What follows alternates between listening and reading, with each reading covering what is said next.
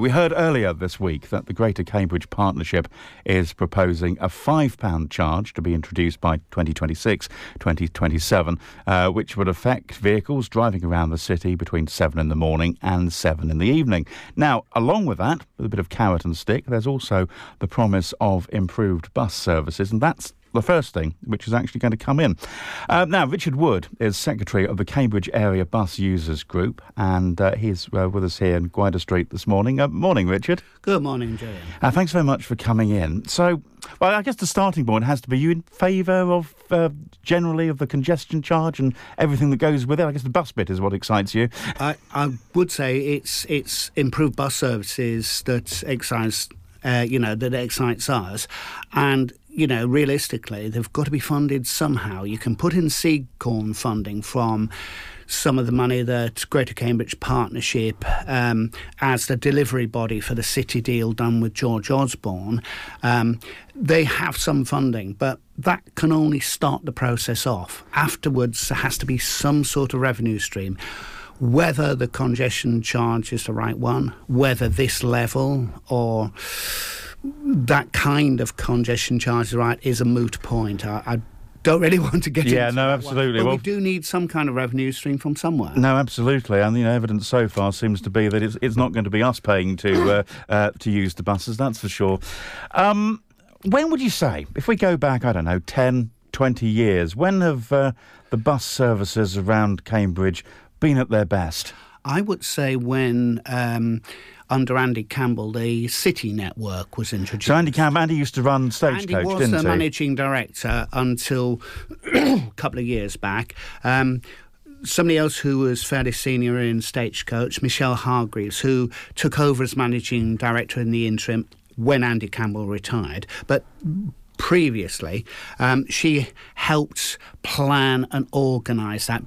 You know, they brought her a, a, team with skills to plan the routes and the frequencies, and it was very impressive. And you know, there was a lot of branding on the buses, letting people know that there was this city network and where it went, and that it was frequent and mm. people used it. Um, that was probably when it was at its very best. And is that so? Is that still in place now?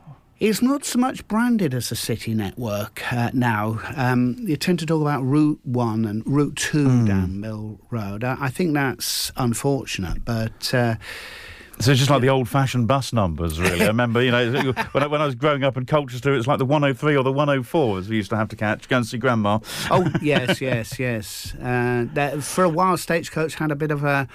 Um, you know, a bit of a fetish about simplifying route numbers to keep them to single digits uh, wherever possible and at the most double digits. So, but uh, if the bus is there and it's running and you know when it's coming and it's frequent. Well, precisely. Know, all, you really, really, want is to turn up at the bus stop and get a bus, actually, yeah, which yeah. Um, which would be useful at, uh, at, at times. I, I wonder, you know, the GCP, uh, Greater Cambridge Partnership, is talking about um, improving the bus service. And I, I wonder if you do that by simply increasing the number of buses that we have on the routes we have, um, or is it actually the route that they take? And you know these little little baby hopper buses uh, um, things, or, or the puppies, as Whippet wonderfully called them on, on their on their on their routes. That was a lovely little bit of branding. Well, I've heard a lot of people um, saying, "Oh, why don't we have a little shuttle bus um, up and down Mill Road, for example?" But I, I don't see any market of people wanting to go just from one end of Mill Road to the other,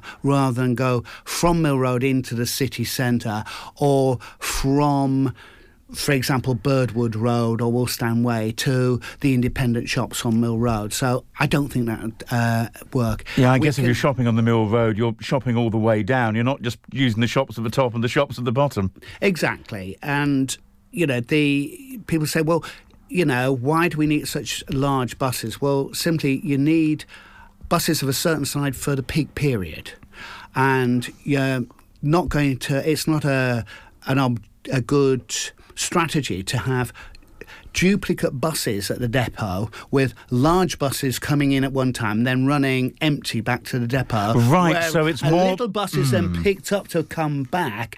You've got all that extra capital cost up there, and bear in mind that the the it's the labour costs that are the greater part of running a bus service. That's drivers, cleaners, maintenance engineers. So you know that makes sense. So you basically the, the route either has to have a large bus, be it a double decker or a single decker, or one of the or one of these little baby buses. Mixing yes. and matching doesn't work because the buses end up sitting no, idle. There, will be there will be some rural locations that are only ever going to have twenty people on them at the peak. So that's the ideal size for that route. But you know, around the city network, you have to have enough that people can actually get on the bus. As for increasing frequencies, well, I'm disappointed that the pre pandemic Mill Road frequency of 10 minutes has now gone right down to 20 minutes.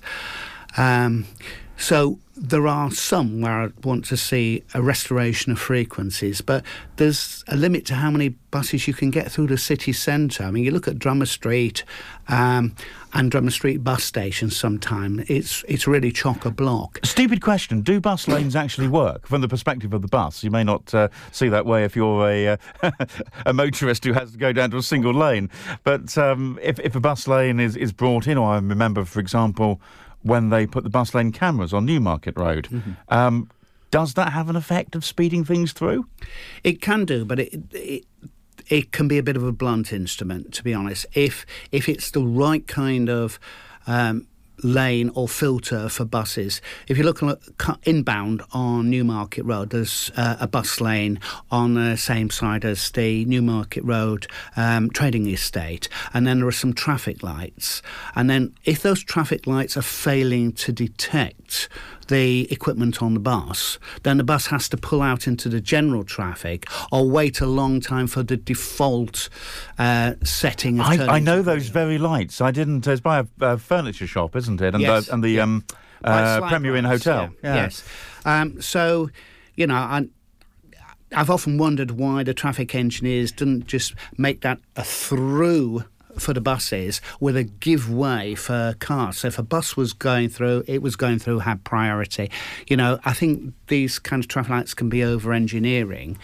Um, but also, if you've got a bus lane that's only along part of a road, the bus is possibly queuing in general traffic until it can access the bus lane. So it needs to be well thought out. I'm not for okay. them, I'm not against them they've got to be done right, not more of them for the sake of it. Interesting. Richard, we'll talk some more in a moment or two. We need to take a, a, a short break, and then we're going to get into a bit of fantasy bus planning, uh, which could be fun.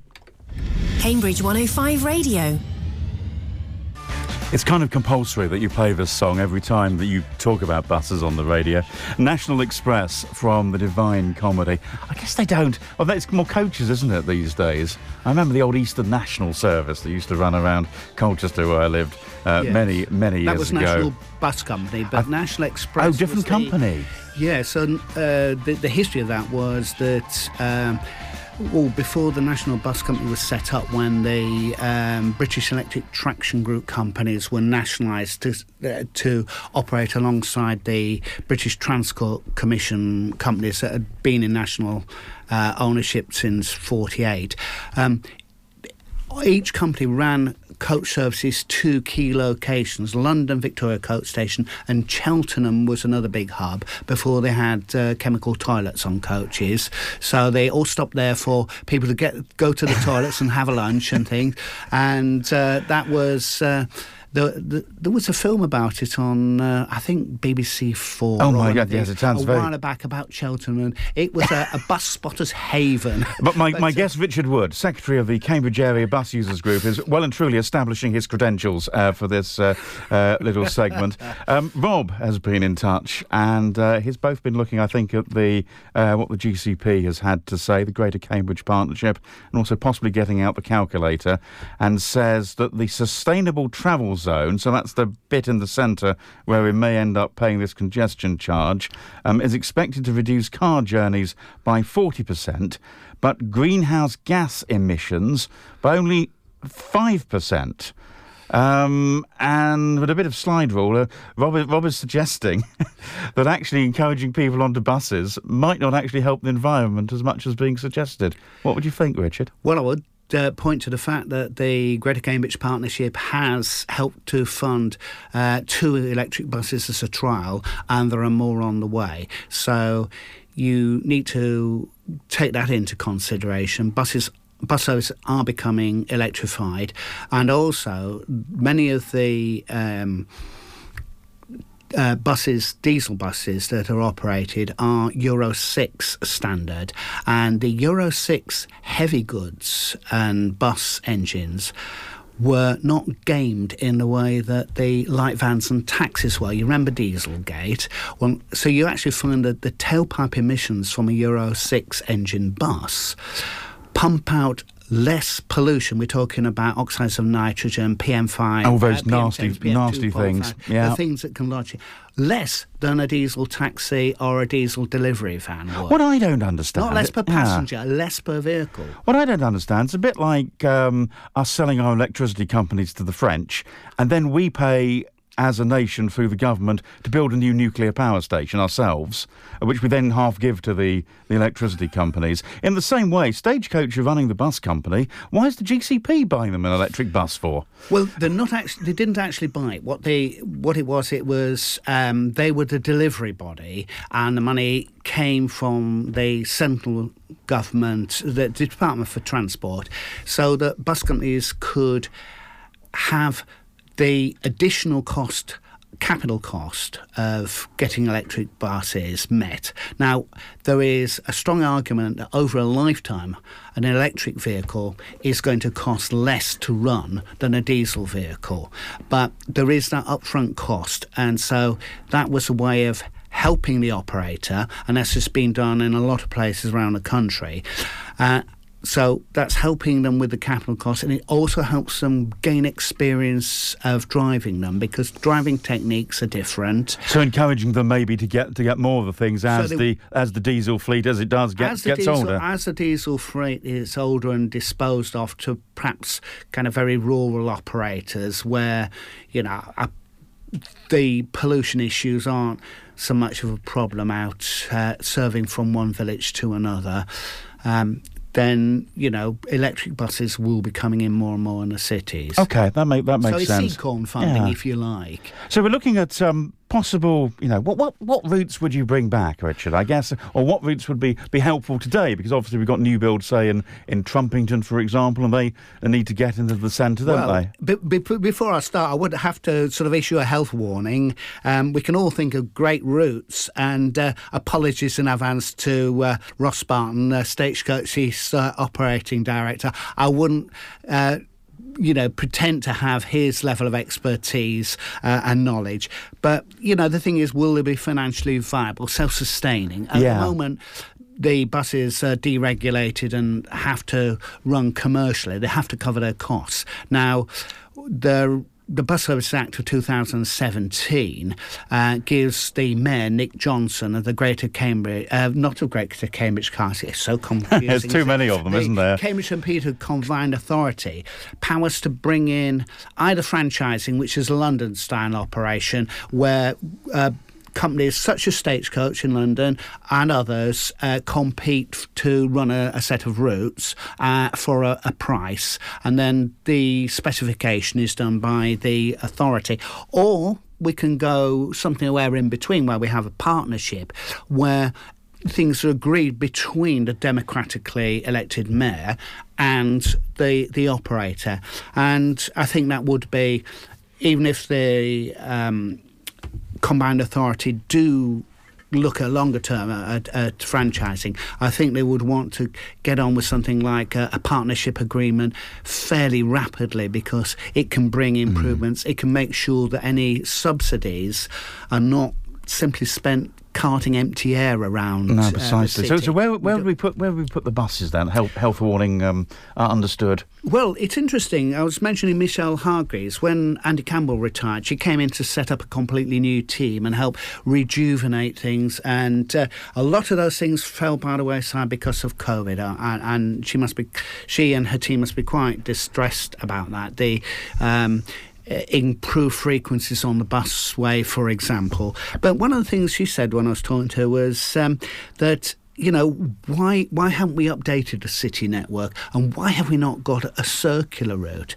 Well, my first thought there was, um, what about the City Three um, that runs, you know, from um, Cherry Hinton, Tesco along Cherry Hinton Road into the city to the railway station, via the railway station, and uh, out along Newmarket Road to um, Fen Ditton. Well, how about uh, extending that back down uh, via, um, you know, Barnwell, Brooks, Perne, and Fendon Road to to Addenbrooke, you've got a direct link. And then I thought again, well, maybe we could do better than that even with the expansion of Waterbeach. How about a, a route from New Waterbeach to Addenbrooke's direct via Horningsea, which has got very poor service, Fenditton, Wadloes, Whitehill, Barnwell, Brooks, Perne, Fendon Road, uh, down to Addenbrooke's. That might be uh, a good one. Um, there were some services um, for a brief while that ran direct from St Ives to Addenbrooke's via the A14 and M11, but with the uh, rebuilding of the road, it, it, you know it made things a bit difficult. But I did wonder about how about uh, Bar Hill to Addenbrooke's uh, Express via A14 and M11. You're, you're seeing Addenbrooke's as something of a hub here with the biomedical campus and everything else it's there. It's very much a hub.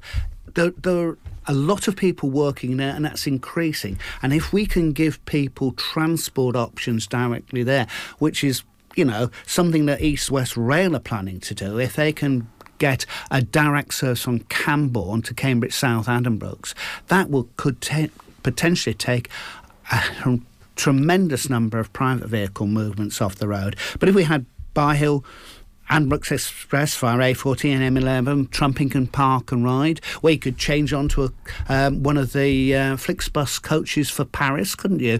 Oh, um, I think I think we have Richard. I think we have the makings of a plan here, and I I think we need to uh, point Michelle and her colleagues at Stagecoach no, in the direction. I think she's retired. Oh, sorry. Okay. No, well, no. It's uh, it's Darren Roe who's oh, the Rowe. managing director, and Ross Barton who's operations director. Well, we, we, should point them in the direction of the radio player app, where you can hear a recording of this a little later on. Uh, well, Richard Wood uh, from Cambridge Area Bus Users Group. Thanks for joining us this morning. Cambridge 105 Radio.